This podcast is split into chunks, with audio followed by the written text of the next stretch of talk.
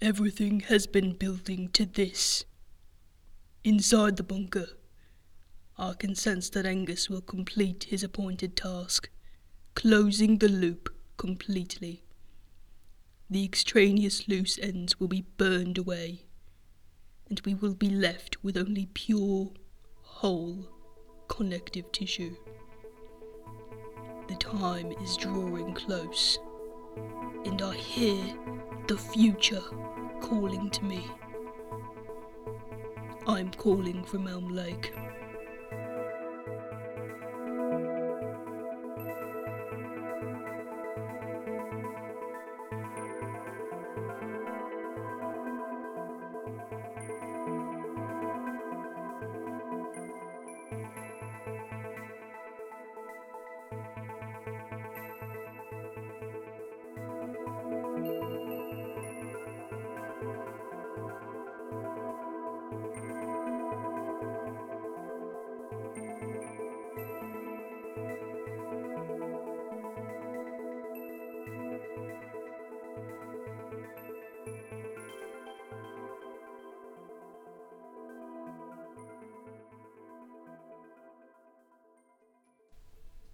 I woke this morning to a sky dripping the colour of blood.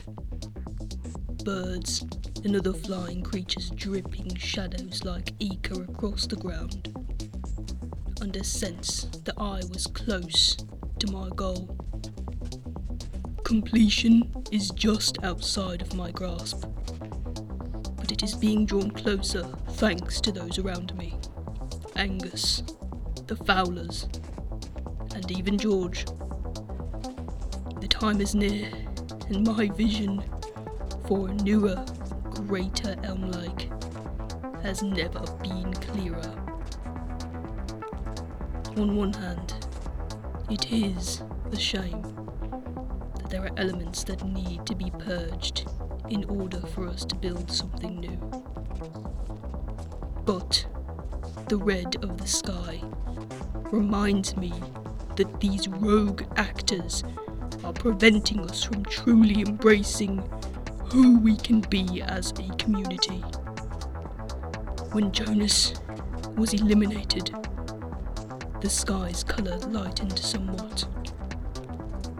But it has only grown more intense while Jenny, Emilia, and Anthony remain inside the bunker. It's why I sent Angus in, and why I have others prepared to do what must be done. I'm simply trying to protect the future of Elm Lake, and I am unwilling to let something as small as a connection over a breakfast sandwich stand in the way of that future. I suppose I should be thankful. That sandwich allowed me to see what must be done. Now I am at the precipice, and there can be no looking back.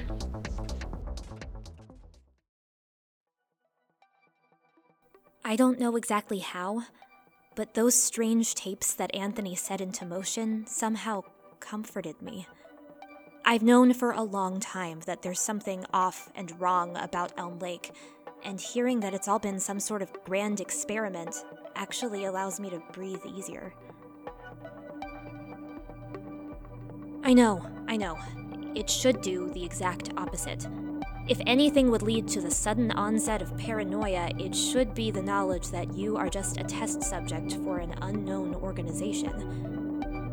But I can only feel relief because this proves, beyond the shadow of a doubt, that none of what is happening in Elm Lake is my fault.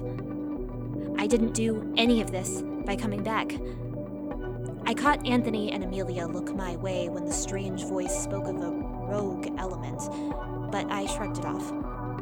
I've only been back in town for a short time, haven't I? I mean, surely I'd remember earlier visits to Elm Lake, I remember most everything since I left originally, and I'm confident that I'd be able to trace any gaps in my memory. The human brain may be fickle and pliable, but I know that this visit to Elm Lake is my first since I was a child.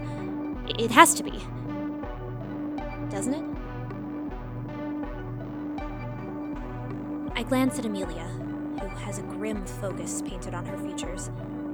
Then I look to Anthony, who seems to be in a sort of shock about everything we've heard.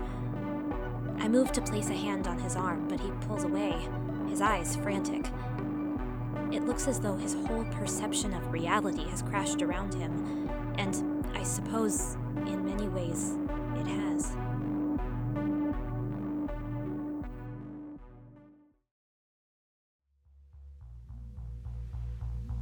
None of this makes sense. Elm Lake cannot simply be an experiment. We are not simply guinea pigs to be toyed with, all for the benefit of research. My eyes keep shifting to the button, an itch at the back of my mind practically screaming at me to press it. Reset. That's what the voice said. The button resets things and can repair what has gone wrong. Some sort of mystical rewind to eliminate everything that had gone wrong before. If the voice on the tape was speaking the truth, how many times has this happened? Are the experiment numbers sequential? Or do they follow an unknown pattern and this isn't something that has occurred ever before? Or is this all a trick? Some ploy of whatever force has turned Markus Grant into someone to be feared? I'm trying to wrap my brain around everything that we've heard, and I just can't grasp onto anything that makes any sense. It's all a jumble, a blur. Maybe I'm not meant to understand. I feel the walls closing in on me. I need to get out, to get away. The reels of tape on the walls taunt me.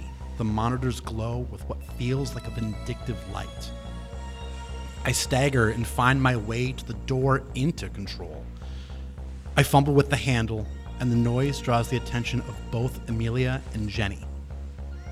Jenny looks concerned, and I can tell she wants to help. Emilia looks determined. And I get the feeling she wants me to get some air so that I can steady myself and return prepared to do what must be done, whatever that ends up being. I step into the hallway and make my way staggeringly towards the room with the button that brought us to this level. I don't look back. I can't. It's all too much right now. I step into the room, push the button, and feel the entire space shift and rise, drawing me closer to where I now recall Angus Thorpe is waiting.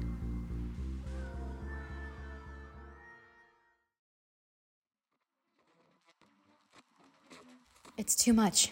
At least it is for Anthony. I don't blame him. It seems like it may also be too much for Jenny, but she's trying to put on a brave face. She sees him walk out and looks at me, worry etched across her face. I sympathize with her. I really do. I also don't quite understand how she is able to partition herself and be more concerned for Anthony than she is for herself.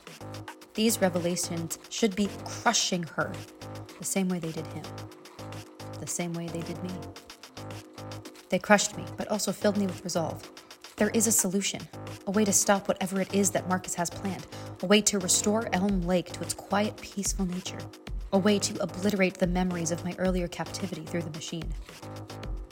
I look at the door that Anthony walked out of, and I look at Jenny, clearly torn between two choices on what to do and who to stand by. Not letting any emotion reach my face, I tell Jenny that she should go get him, bring him back. The three of us have made it this far, and even if everything on the tapes is a lie, we cannot do this alone. Jenny tries to argue with me, saying that none of us should be alone right now. I agree with her, but I'm not the one in immediate danger, and I know that she can help save Anthony. She purses her lips, looks at me with first concern and then agreement. She heads out into the hallway, one more glance my way before the door closes. I am left alone inside control and it is then that I notice once more the flickering form of Lorraine, standing near the red button under the blue light.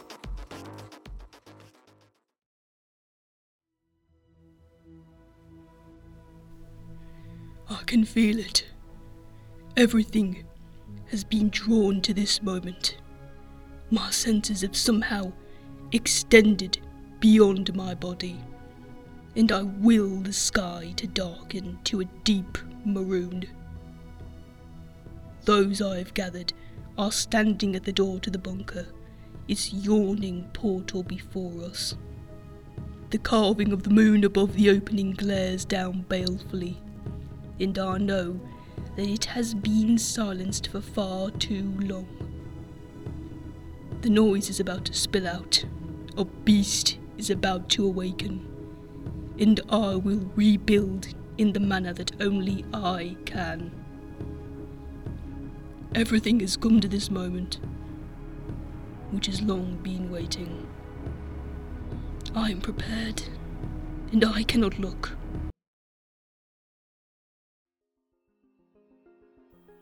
Emilia encourages me to chase after Anthony, pointing out the importance of the three of us being together. We've made it this far.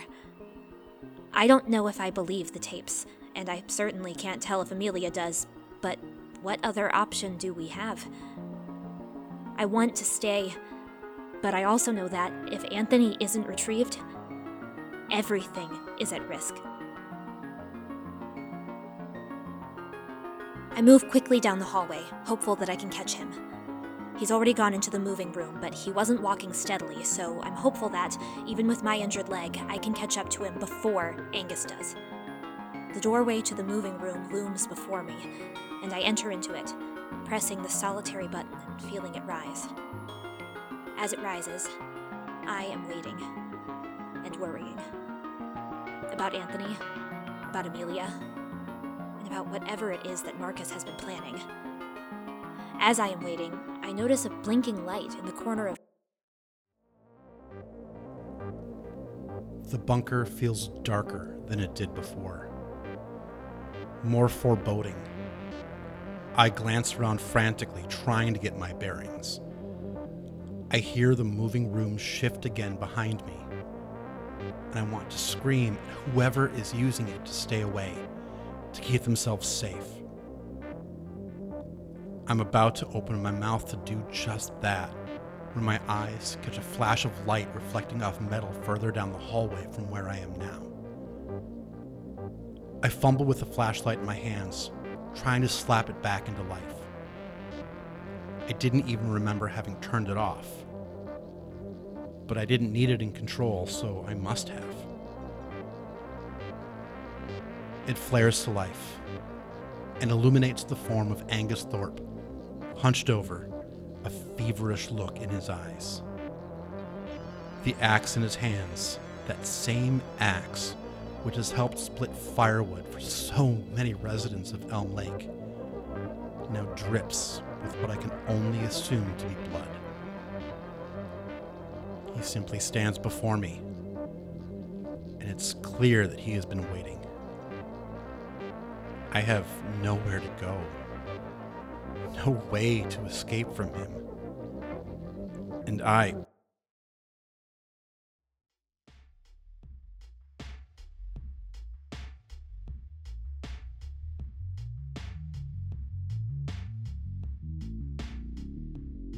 I am alone inside control.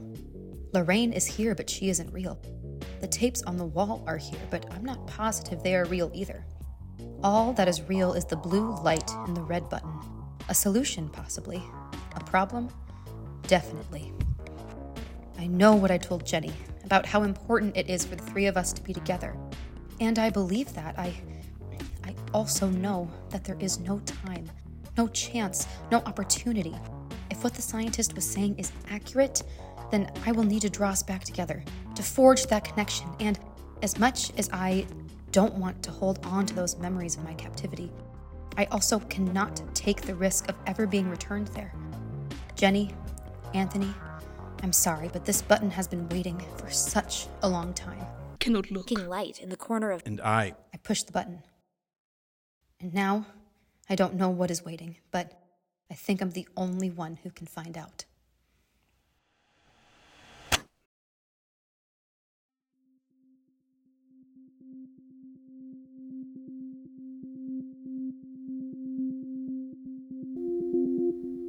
Calling from Elm Lake, episode 26, Reset, was written and produced by Sean Monaghan. The voice of Elm Lake is Sean Monaghan. The voice of Jenny Fowler is Emma Sala. The voice of Markus Grant is Mick Reyna. The voice of Emilia Ashford is Maddie Stuart. Opening and closing themes written and performed by Sean Monaghan. All other music written and performed by Matt MacInnes. Find out more at machinnesmusic.com. This concludes the first year of our story. Thank you for journeying with us through the season's tale, and we'll be back soon to begin season two, kicking off a new narrative for Elm Lake. If you've enjoyed what you've been hearing, please leave a rating and review on whichever podcasting service you've discovered our feed. Word of mouth is the best tool to help us continue to grow and create new stories.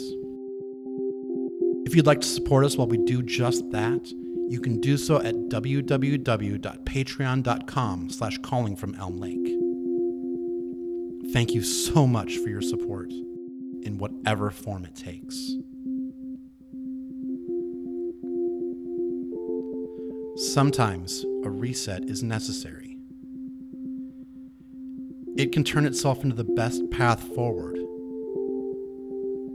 But always take care because resets often carry unintended consequences.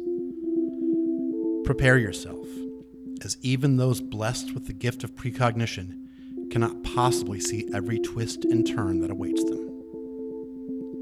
Push the button, but ready yourself for what you cannot see.